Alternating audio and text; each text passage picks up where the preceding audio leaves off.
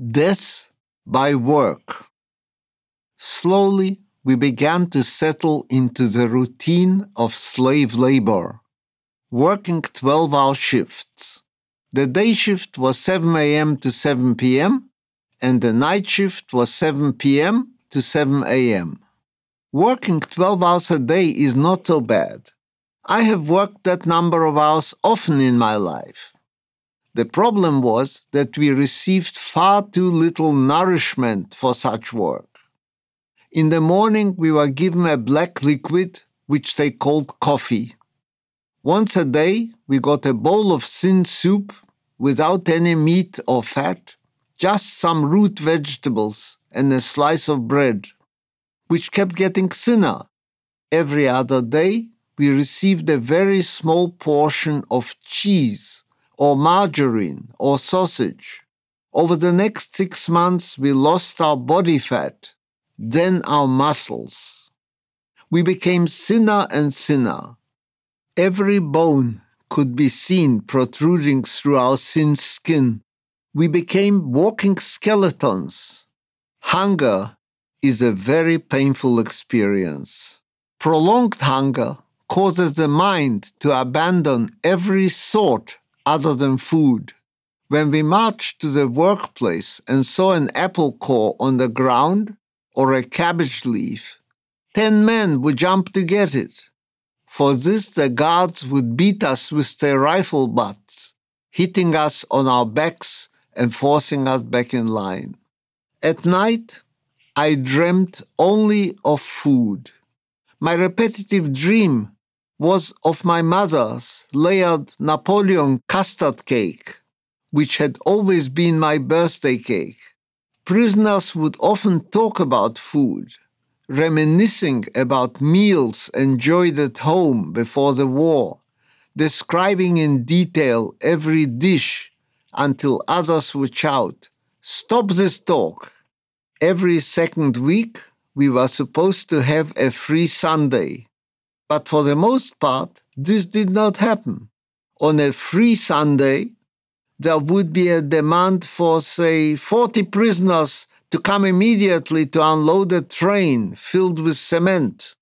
Trains arrived every few hours to the building site, and the 50 kilogram sacks of cement had to be unloaded into a huge shed. The guards would grab whoever was around and create a human chain. Two prisoners inside the freight wagon would have a bag up and drop it on the back of a third prisoner. With the cement on his back, the carrier had to negotiate a narrow plank from the wagon to the shed and then climb on piles of cement bags laid out in steps to the highest point. Two prisoners stood ready to take the bag off the back of the carrier, who then had to return to the wagon and repeat the run until all the cement was unloaded. After a few hours of this work, we were totally exhausted, barely able to walk back to the camp. While writing this memoir, I began to question myself as to whether the bags weighed 50 or 25 kilos, since in Canada cement bags are 25 kilos. I ascertained through research that in Germany during the war, the bags were indeed 50. It felt like a ton when the 50 kilogram bag of cement dropped on my thin 16 year old frame. To add to the difficulties, the air in the shed was full of cement dust. After working there for half a day, one would cough up cement and sneeze cement for days. I felt sorry for the prisoners who had to work in that shed day after day, cutting open the sacks and pouring the cement powder into a screw pump that pumped the dry cement to our pump stations. If you slowed down during the work, you were the recipient of a vicious kick or beating. One of the camp commandants specialized in kicking prisoners at the back of the leg, a few inches above the heel. When a prisoner collapsed from the pain, he was subjected to more kicking until he got up and joined the line. Everything in the concentration camp had to be done at a running gait. It was part of the intimidation system. When my shoes from the ghetto finally wore out and fell apart, I removed the gold coin hidden in the heel before abandoning them. Then I had to use the wooden clogs issued to us, which caused wounds on my feet. My father found a man who would take the coin in exchange for a pair of better clogs, which had leather tops, and two loaves of bread. The bread was to be delivered in quarter portions over several days, but we only received three portions before the buyer disappeared. At least the new shoes, though they still wounded my feet, allowed me to continue working. As winter approached, I worried about my father. He was working outside on the construction site carrying 50 kilogram bags of cement. I asked the Meister to permit my father to work in our station. The Meister said that he could not work with us, but he could work in the hut next to our station where the corks for cleaning the concrete pipes were being made. My father's new job was to soak empty cement bags in water, then fold and roll them to the correct diameter and tie them with wire, making a cork. It was a good place to work, as there were no construction supervisors to target him, and it was warm indoors. If he prepared a good stack of corks, there was no pressure. One thing, however, soon became clear. The water and cement began to attack the skin of my father's hands, making it raw and painful.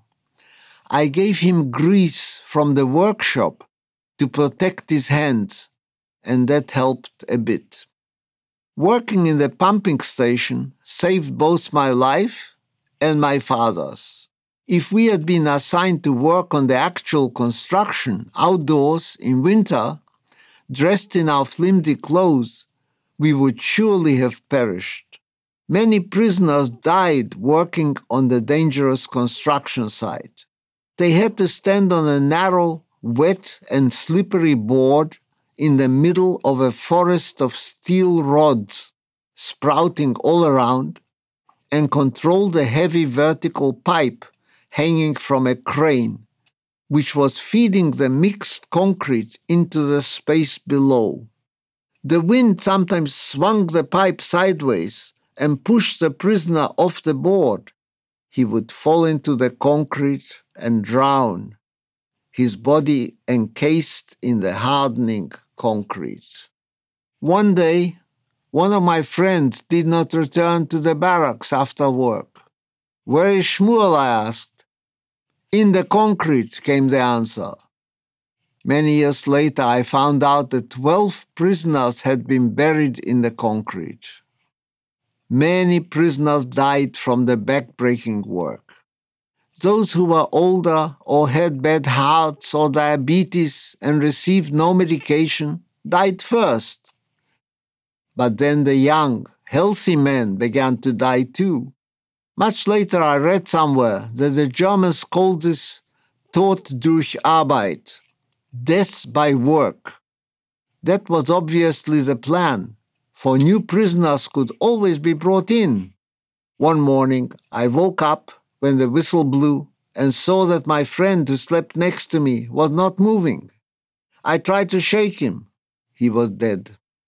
The first thing I did was check his pockets to see if there was a piece of bread there. We used to try to keep some bread for the morning when the hunger was the hardest to bear. But it seemed he had eaten his the night before. I carried out his body. He did not weigh much. With the help of another prisoner, I carried more dead bodies in this camp than I could count. As if hunger and unbearable work conditions were not enough of a punishment, we became infested with lice. There was a total absence of washing facilities in the camp. In summer, we at least had water taps outside. In winter, they were frozen. Thousands of these six legged bugs were on each one of us, hiding in the seams of our clothing and drinking our blood. We scratched incessantly. These lice also brought spotted typhus fever, a microbial disease transmitted through their feces.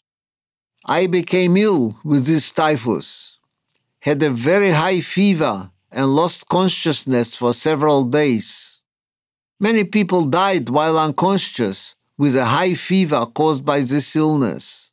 I woke up in the hospital barracks after several days. My father came to see me, and he later told me that I had whispered to him, I'm so hungry, I want an apple. Where do you find an apple in Dachau? I must have been delirious to say that. But in the evening, my father went to the window that was at the back of the camp kitchen, when even going close to the kitchen was a dangerous thing for him to do. Luckily, there was a woman working there who knew me. She was an older student who attended my school before the war. My father told her what I had said, and she gave him three little green apples. He brought me the three apples, refusing to take even one for himself. I ate all three. They were the tastiest apples I have ever eaten. After recovering from my bout of spotted typhus, I was still very weak, and Dr. Benjamin Zacharin, who had been in the Kovno ghetto, offered me the chance to work in the Krankenstube, the hospital barracks, where he was in charge, a life saving gesture. There I cleaned, helped the sick, and did everything else that needed doing. Dr. Zakharin had been a surgeon in the Jewish hospital before the war and was the head of the health department of the ghetto hospital. My mother had worked for him as a surgical nurse. My uncle Gedalia had been the administrator of the ghetto hospital, and my father also worked there for a time. He knew our whole family well. I believe that sometimes Dr. Zacharin had the responsibility of deciding when to send a sick prisoner who was not likely to work again to another Kaufering subcamp that some refer to as the Schonungslager, the so-called protection camp. But the Kaufering 4 subcamp was a place where people mostly died of hunger. Once he told me that he thought my father should be sent there due to his badly swollen legs. I told him that if my father was sent away, I would go with him. Dr. Zakharin thought about it and relented. After the war, my mother told me that she and Zakharin had promised each other that she would look after his wife if they ended up in the same camp, and that he in turn would look after me and my father. I was aware that my mother and Zacharin had a romantic yet platonic relationship in the ghetto. After Dachau was liberated, Dr. Zacharin returned to Lithuania, contrary to the advice of my uncle Gedalia he felt that he could function well in the Russian language under communism, and he thought that he would regain his previous position as surgeon, which he did initially. Then other prisoners from Dachau returned to Kaunas, and accusations were raised that Zacharin had sent some of them to the Schonungslager. He was jailed by the Soviets for being a collaborator, and he died in prison, a very sad ending after surviving Dachau. I remember him fondly. One day we observed a car with a huge red cross on its side, parked outside the camp gates. Two men in suits were standing nearby and talking in, to the commandant. Later, we were given a small card with the symbol of the Red Cross on it, and we were told to write our full name on the card and sign it. The text stated that we confirmed having received a food parcel from the Red Cross. Some of us were of the opinion that we should not sign the card until we received the parcel, while others said that we might get a beating for refusing to sign. We all signed. The next day, we received a small carton that had been opened and was partially empty. Inside were half kilogram of sugar, a small tin of condensed milk, a tin of sardines, and one packet of cigarettes. It was obvious that the carton had originally contained more stuff. Nonetheless, we ate the sardines with delight and I exchanged my cigarettes for more sardines. We licked the sugar and could not stop, putting some of it in the coffee in the morning, which made us delirious with pleasure. Dr. Zakharin advised me to put some of the sugar I received from the Red Cross on a wound I had showed him on my right leg, close to the ankle, and not to bandage it I had been having a problem with a wound for months. I had gone to the hospital barracks before even started working there and asked if I could put Vaseline on it and have it bandaged. But nothing helped. The wound would not heal. It had been getting larger and was now three inches long. The sugar soaked up the ooze and hardened over the wound. I added more sugar whenever I saw moisture coming to the surface. About three weeks later, the hardened coating over the wound peeled off and clean new skin was revealed. Cured by sugar. I thanked Dr. Zakharin, and he told me that long ago, when he had studied medicine in Russia, he had been taught a folk medicine class on curing wounds using honey, so he thought perhaps sugar would have the same effect. Sugar is an antiseptic. No microbes can survive in sugar, apparently. I still have a mark on my leg on that spot. We were all disgusted with the Red Cross for not coming into the camp to observe our living conditions and our state of hunger. We were also very upset that they allowed themselves to be hoodwinked by the Nazis, allowing them to steal whatever else had been in the parcels, probably chocolate. My unhappiness with the Red Cross Society never subsided. I have never contributed one cent to them. I know that they do good work in the world, and it's silly to carry a grudge for so long, especially since the Red Cross admitted after the war that they let down the concentration camp prisoners. Still, I know that the Red Cross did an excellent job for the Allied prisoners of war, transmitting parcels and mail from home and making sure they were received. But for the Jews in the camps, after the terrible hard winter of 1944 45, our prisoner population had been reduced considerably. Many simply died of hunger, some of wounds that would not heal. Some were so exhausted, their feet swollen from malnutrition, that they could no longer work.